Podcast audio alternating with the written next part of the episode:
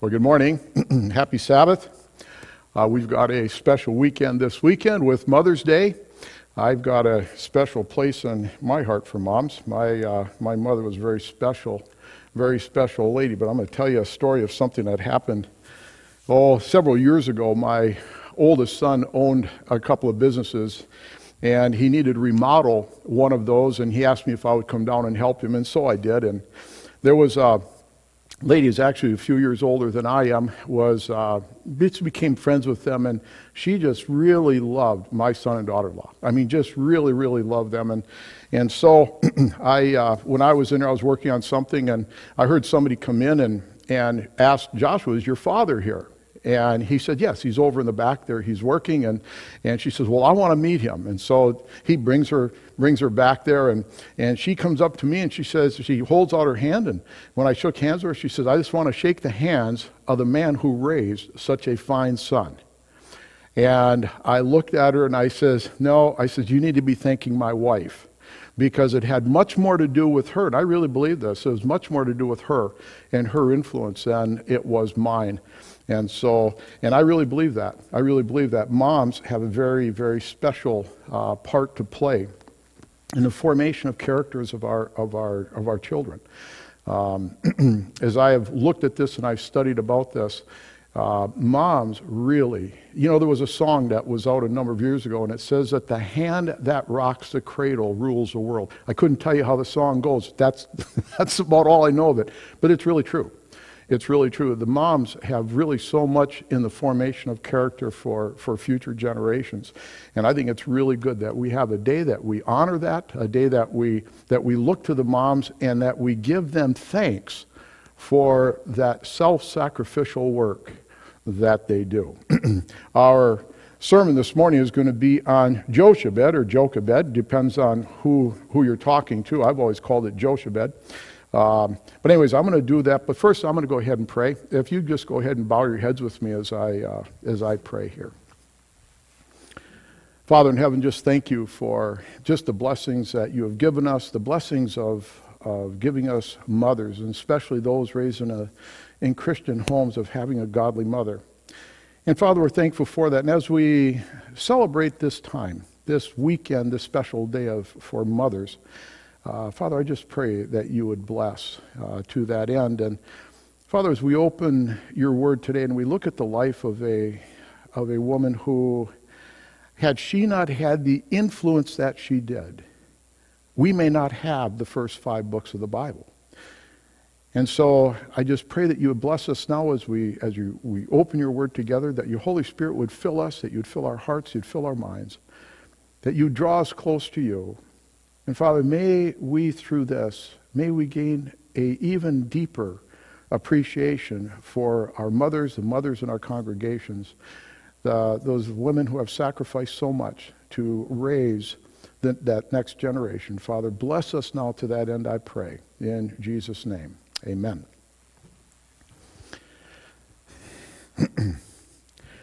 Jochebed, in Exodus chapter 2. In Exodus chapter 2, beginning in verse 1, says, "And a man of the house of Levi went and took as wife a daughter of Levi. And so the woman conceived and bore a son, and when she saw that he was a beautiful child, she hid him for 3 months." This is our introduction now. Now remember, Moses is the one that was writing this, but this is our introduction into how Moses' family and what was going on. We don't know a whole lot about from this. Her name isn't even brought out. In fact, it's not until you get over to chapter 6 of Exodus that you find out what her name is and what the man's name was, who was the father of Moses as well as the mother of Moses. And in Exodus chapter 6 now, and verse 20. It says, "Now Amram took for himself Jochebed, his father's sister, as wife, and she bore him Aaron and Moses. And the years of the life of Amram were 137 years. And so Amram and Jochebed, we know from history that they were born in a slave-like conditions. Very oppressive, very, very oppressive. One of the things I think that we need, and we're going to see this as we continue on in the story, I think that will come to, we need to understand this, is the absolute authority that monarchs had at this time. I don't think we really fully appreciate that living in a country like we do, where there really is no absolute authority, that there's an elected officials that make laws. But there, when the monarch said something, it was law. Nobody could question a monarch. Nobody could tell him no. He decided who lived, who died, what was done, what wasn't done. Everything went then according to his will. Now, just as a little side note here, if you look at the age of Amram, it says Amram was 137 years old when he died. Now, Moses was 80 when they began the Exodus. He lived 40 years in Egypt, 40 years in Midian, and now he's back in Egypt and he's getting ready to lead them out. And this is a story to tell the history of Moses, where he came from. If he was 137, now this is talking about Amram, was 137, he would have had to have Moses, Father Moses, older than 57 years old in order to have missed the Exodus. So most likely, Amram was there when they left Egypt. Another thing that this tells me is if his father could live for 137 years as a slave, then there were some pretty good genetics in Moses' lineage. And why God chose Amram and Jochebed, I think there was spiritually, of course, you know, he would have chosen someone who would be able to place into Moses' mind those elements of truth that he would need to carry him throughout his life. But also, there was a physical, you know, there's a physical resilience that was there. Anybody who could live in those conditions to that long of an age, they had to have some very good genetics. And so here we've got the whole story of Moses, but we're not going to look at Amram here this morning. We're going to be looking at Jochebed. There's no doubt that she was a woman of great faith. Great faith. In fact, her faith was strong enough that she would defy, and we're going to see in a moment, that she would defy Pharaoh's orders. I believe she would have been a very intelligent woman as well. Moses, I think, was possessed of a great intellect. When you realize, or when you think about it, that the first 5 books of the Bible, well, plus the book of Job, a lot of people believe that were a lot of experts, a lot of authorities believe that Job was written by Moses as well. When you read that and realize how many thousands of years that has been used to guide the church and guide God's people. And so, and as you see what she did, and when you see what she did, the way that she, the method, I should say, that she devised to save her son, she was a very intelligent woman as well. And so the whole story of Moses might have been very different had it not been for Jochebed, his mother. And so I want to just pay tribute to her. Now, Jochebed is without any question one of the outstanding women in the Bible, and I think there's several reasons for that. The first one is that she had confidence, she had faith in the promises of God. It was a very dark period of history for Israel. They had been in slavery for a number of years. In fact, a lot of what God had, what they should have known about God, had been forgotten. So then the Pharaoh, then he was over that. He became jealous of the way the Hebrews were multiplying. And so he decided that the best thing to do would be to destroy, to have murdered, to have killed every male born to an Israelite woman. I'm going to go back over to Exodus chapter 1 now. We're going to pick up the story there in verse 15. And I hope you're following along in your Bibles with this. I find it much more understandable if I'm following along my Bible as someone is speaking. Verse 15 of chapter 1, it says, "Then the king of Egypt spoke to the Hebrew midwives, of whom the name of one was Shiphrah, and the other was Puah. And he said, 'When you do the duties of a midwife for the Hebrew women, and see them on the birth stools, if it is a son, then you shall kill him, but if it is a daughter, then she shall live.'" This is really interesting because this isn't just abortion as we have this scourge in our country now, but now we've got a situation where a child is actually born. The child can be born, it can be healthy, it can be very, very vibrant, but if it's a boy, these women were instructed to commit murder. He was telling them to commit murder and to murder all these boys. But then verse 17 says, but the midwives feared God and did not do as the king of Egypt commanded them, but saved the male children alive. And so the king of Egypt called for the midwives and said to them, why have you done this thing and saved the male children alive? And the midwives said to Pharaoh, notice the way they respond to Pharaoh. Pharaoh's wondering, why didn't you obey me? You know, I'm the absolute authority here. Nobody can question me. I gave you a direct order. Why is it that you did not do anything here like I told you to do? And their answer was really pretty interesting, because they kind of throw in Pharaoh's face that they are healthier than what the Egyptians were. It says, and the midwife said to Pharaoh, this is verse 19 now, because the Hebrew women are not like the Egyptian women, for they are lively and give birth before the midwives come to them. And so what they're telling us is, listen, our women aren't like yours. They don't have to have all this help. They just, when they decide it's time to have a baby, they already have the baby before we even get there. And verse 20 says, therefore God dealt well with the midwives, and the people multiplied and grew very mighty. And so it was, because the midwives feared God, that he provided households for them. So Pharaoh commanded all his people, saying, every son who is born you shall cast into the river, and every daughter you shall save alive. Now what's interesting is that Moses, being one of the types of Christ in the Bible, and there's a lot of parallels in that. But here, you had Jesus when he was just an infant. Herod wanted he wanted Jesus dead so bad that he killed all the infants there in that city. And now you've got Moses, they were to kill all the male children as well. I wonder how many would have been thrown into the river had the women feared Pharaoh more than they feared God. I wonder, as I'm reading that story, how many of these women feared Pharaoh more than they feared God, and they would take their sons and throw them into the rivers. That's the most unnatural thing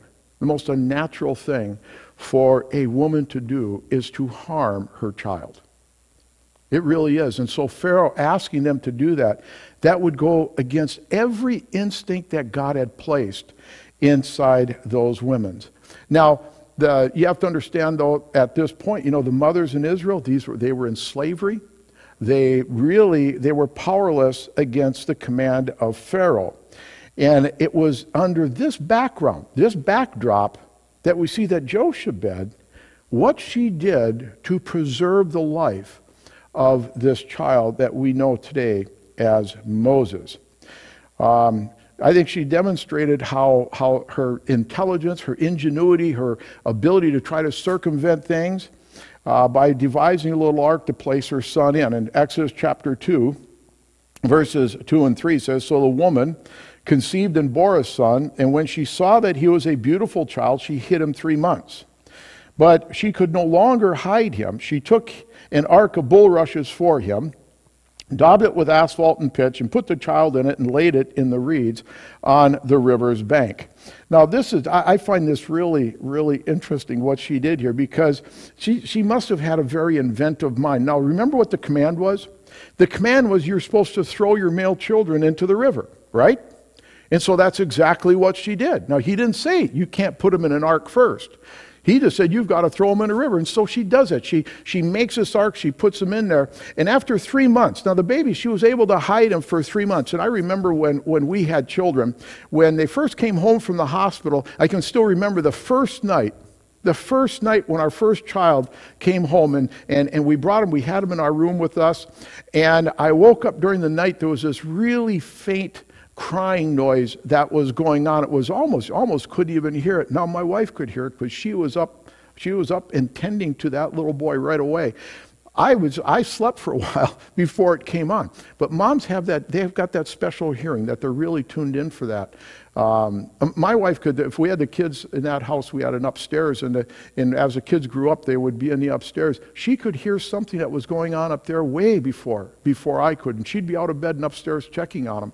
I think that's that instinctive thing that's placed in moms. But here she is, you know, she can't, Pharaoh comes up, I told you, why didn't you throw him in a river? I told you to throw him in a river. She said, well, I did exactly what you said. But she knew, you know, she also had, it shows that she had strong faith, that she had to know that the time of their deliverance was at hand and that she must save her child. Now, I don't know if she knew that Moses was to be the one that was to deliver them, but they had to know that somebody was going to come along to be able to do that. In fact, we know from the story of Abraham, actually, this takes place before he was known as Abraham. He was still called Abram. In Genesis chapter 15, verses 13 and 14, it says, then he, that is God, said to Abram, he says, know certainly that your descendants will be strangers in a land that is not theirs and will serve them, and they will afflict them 400 years. And also the nation whom they serve I will judge. Afterward they shall come out with great possessions. So she knew very well that the time was getting very close, that the time was right, that their deliverer must be coming on the scene very soon. Just like the Jews in Jesus' day had to know that the time for the Messiah was to come on board, that it was time for him to show up. And that's why the Herod, when he sent them out to kill all the babies from 2 years old and under. And so she used the very same river that received who knows how many thousands of Hebrew children by drowning them. And so she honored her faith, and she opened up the way to make the life of Moses secure. And it really shows us that when mothers work in harmony with God's plan and in faith, their work will be rewarded. And God allowed Jochebed then, you know the story, I don't know if I have to go through the whole story, but she placed it in the bulrushes there and it went floating out, and Pharaoh's daughter came down and saw the ark there and said, what is that? And they sent them out to get it, and when she opened up, she knew that that was a Hebrew child. There was no doubt in her mind that that was a Hebrew child. And in her womanly instinct, she knew that a Hebrew woman had risked everything to place him in that ark and put him out there in the river. And then, of course, his sister Miriam came running up, and she says, shall I get a nursemaid for him? And you know the rest. And so Moses got to grow up with Jochebed teaching him on a daily basis. And when he got up to where he was weaned, probably about 12 years of age, then he was brought over to Pharaoh's so that he could, to the household of Pharaoh, and then he would begin a completely different life. You know, experts tell us that to a large degree, character is formed by the age of 4. And you know, this could be a reason why there weren't a whole lot of boys his age or a lot of men his age when they left her. And so Jochebed, she had to have taken that time to really explain to him and to develop him to be true to the faith of his fathers, to be true to the one true living God, to refuse to be contaminated, as she knew that he was going to be going into a situation. You know, Egypt is a lot like what we have today. There was a lot of immorality that was taking place, so there was really a parallel with the time there. And she knew the temptations that would be facing him, so she must have spent real time just developing that character in him, that he would be faithful to God. In fact, it got to a point where the Bible says that he refused to be called Pharaoh's daughter's son. In Hebrews chapter 11, verses 24 to 27, it says, by faith, Moses, when he became of age, refused to be called the son of Pharaoh's daughter, choosing rather to suffer affliction with the people of God than to enjoy the passing pleasures of sin, esteeming the reproach of Christ greater riches than the treasures of Egypt, for he looked to the reward. By faith he forsook Egypt, not fearing the wrath of the king, for he endured as seeing him who is invisible. You know, as I read that and I think about what Moses could have had, Moses was in line. He very possibly could have been Pharaoh, and if not Pharaoh himself, been very close to that. He would have had a pyramid built, and he could have been buried in that pyramid with all the riches and all the glory and all the honor and everything else that would be ascribed to that, so that some tomb robber one day could rob it out. But he could have been one of the very top in that entire kingdom, and he walked away from that. As I realize that, I wonder, you know, how many today would be willing to make that trade? How many?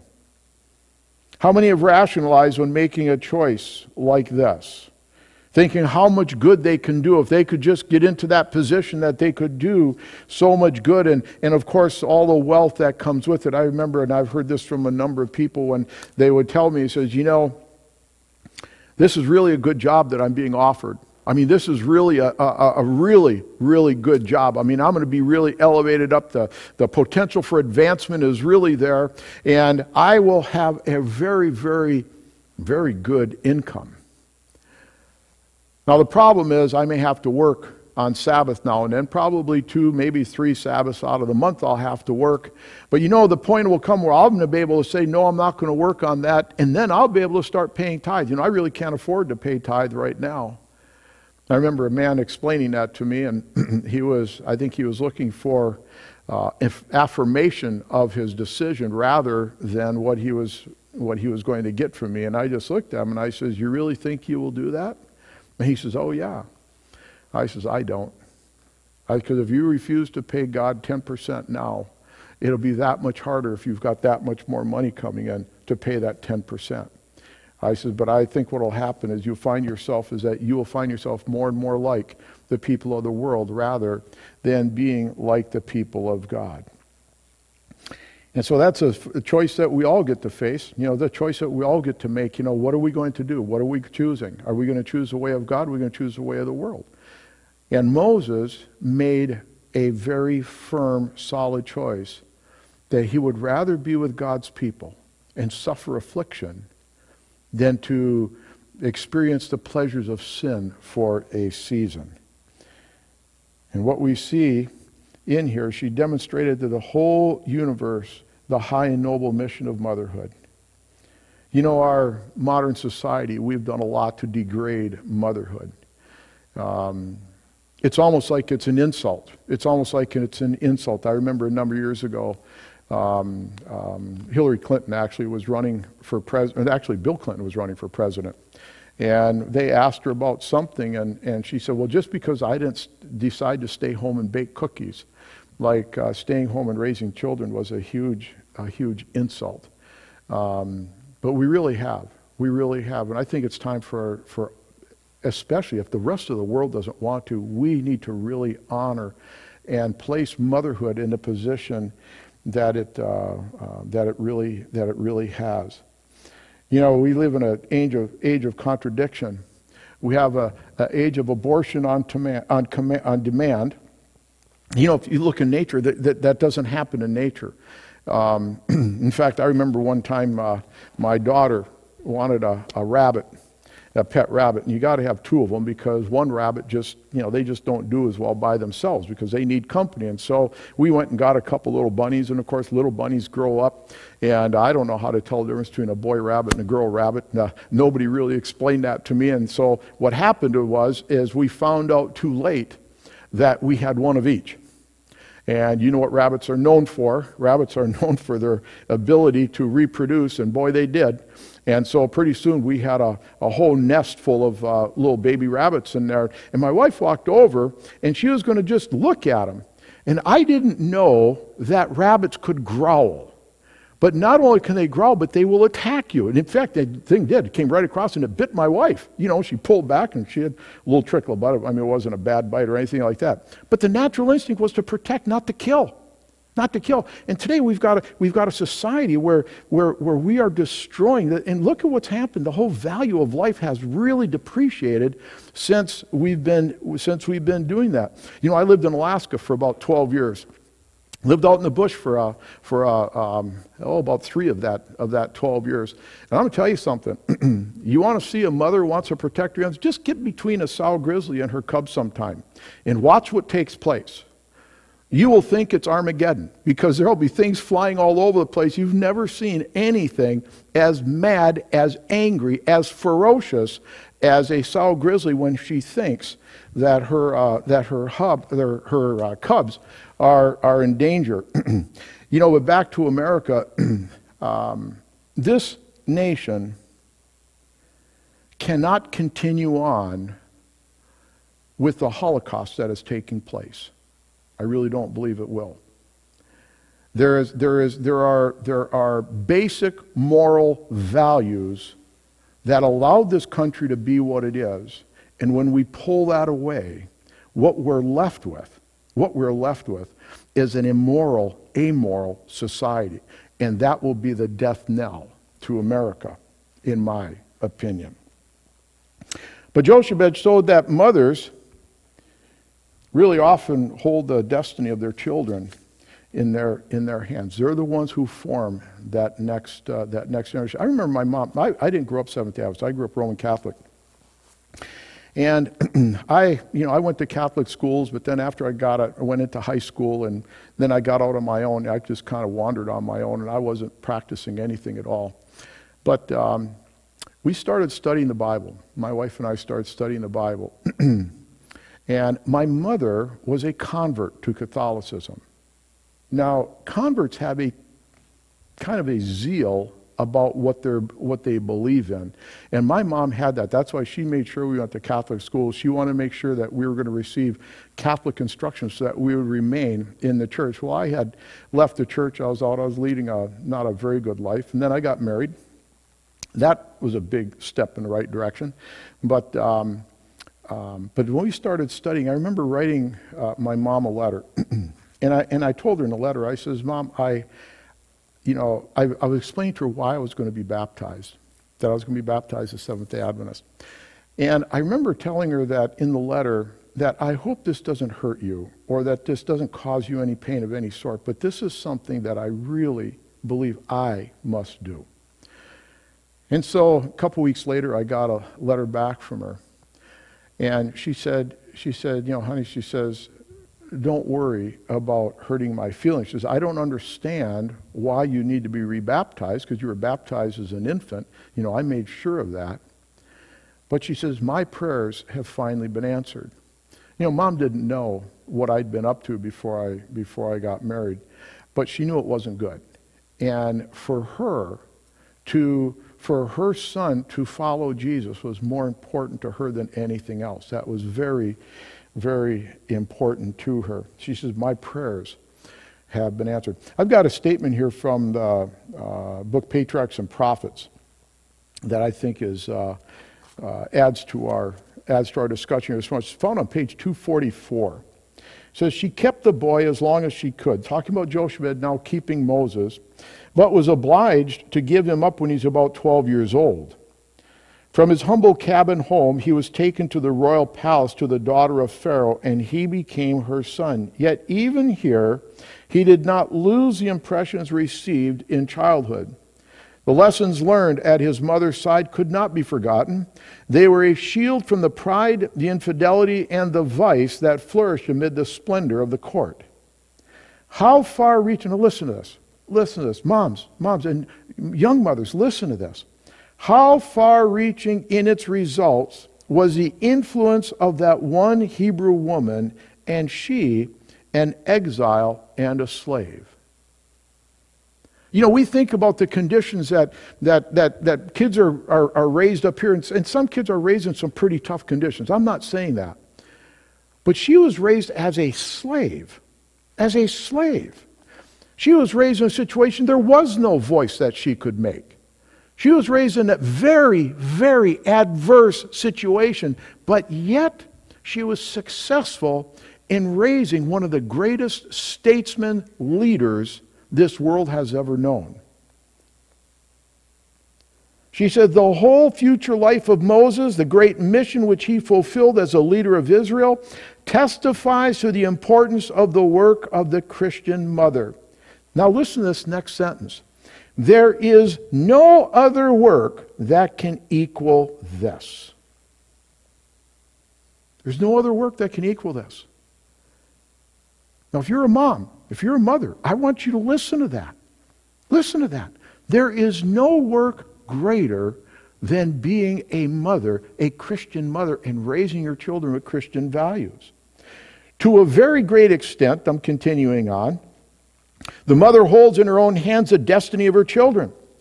She is dealing with developing minds and characters, working not alone for time, but for eternity. She is sowing seed that will spring up and bear fruit, either for good or for evil. She has not to paint a form of beauty upon canvas or to chisel it from marble, but to impress upon a human soul the image of the divine. Especially during their early years, the responsibility rests upon her of forming the character of her children. The impressions now made upon their developing minds will remain with them all through life. Parents should direct the instruction and training of their children while very young to the end that they may be Christians. They are placed in our care to be trained not as heirs to the throne of an earthly empire, but as kings unto God to reign through unending ages. Let every mother feel that her moments are priceless. Her work will be tested in the solemn day of accounts. Then it will be found that many of the failures and crimes of men and women have resulted from the ignorance and neglect of those whose duty it was to guide their childish feet in the right way. Then it will be found that many who have blessed the world with the light of genius and truth and holiness owe the principles that were the mainspring of their influence and success to a praying Christian mother. I think that's a good lesson, for us today. I think that as we see this story and as this has unfolded in front of us, we see the sacred responsibility of Christian motherhood. And listen, if there's ever been a time that this is needed, it's now. We're living in a time of, in my view, very much darkness on the land. And as the mothers are, they're co-workers with God, and as together as God is working with them, they shape actually the destiny of their children, and that's exactly what we see that Jochebed did. Mothers need to know that there can be no higher mission than to train children to honor God in their lives and to be useful to humanity. Think about what she did. Think about what she did. She had the courage to defy the wrath of Pharaoh to save Moses from being destroyed in the river, probably at peril of her own life. Probably at peril of her own life. She used the very river to save Moses' life, and this is, it shows the heroism that was with her. I've read stories of women, Harriet Tubman, how she helped get slaves out of the South and get them escaped to freedom.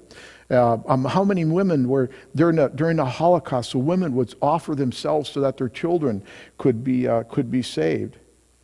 And because she was faithful to that, because she was faithful to God in raising a godly child, she gave to her nation and the world a man that the Bible says was the meekest man on the earth.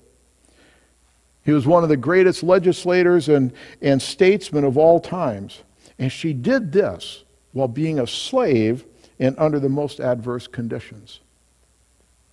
Amazing, amazing story. It was during those early years she laid the foundation for the faith of Moses that enabled him to choose the cross of Christ rather than the pleasures of sin for a season. And she trained that little boy. She trained that little boy to keep his sight upon the invisible rather than upon the temporal. In Hebrews chapter 11, verses 24 to 27, says, by faith, Moses, when he became of age, refused to be called the son of Pharaoh's daughter, choosing rather to suffer affliction with the people of God than to enjoy the passing pleasures of sin, esteeming the reproach of Christ greater riches than the treasures in Egypt, for he looked to the reward.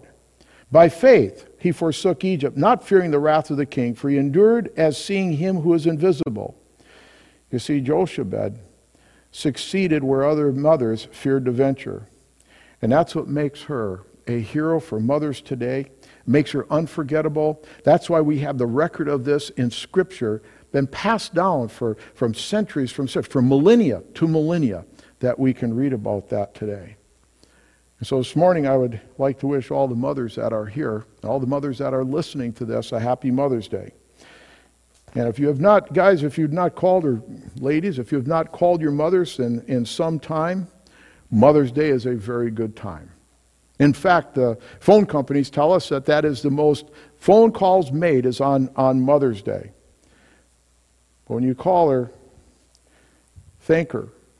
Thank her for the sacrifices that she made for you. I know my mom, my mom would go without to make sure that we had. And I'll tell you, if you haven't talked to your mom for a while, do it before it's too late. Because once they're gone, they're gone. Take that time now. Let them know. Let them know that you really appreciate what they have done for you. That guiding hand they gave you, let them know that you really do love them. Let's pray. Father, Father, we just thank you for moms. What a blessing it is that if you're raised in a Christian home and you have a mother that instills good moral values, biblical values, that gives our children a worldview, what a blessing that is to, not just to our home, not just to our family, but to our community, to our churches, to our nation, to the world. It's a blessing to all. And so, Father, I pray that you would bless the moms, that you'd give them a very special day tomorrow. I pray that they can just enjoy that they can give you the thanks and the glory for allowing them that privilege. So, Father, I just pray that you would bless us now, that you would go with us, you would cause your face to shine upon us, grant us your peace, cause your Holy Spirit to move us closer and closer to you. For we pray in Jesus' name, amen.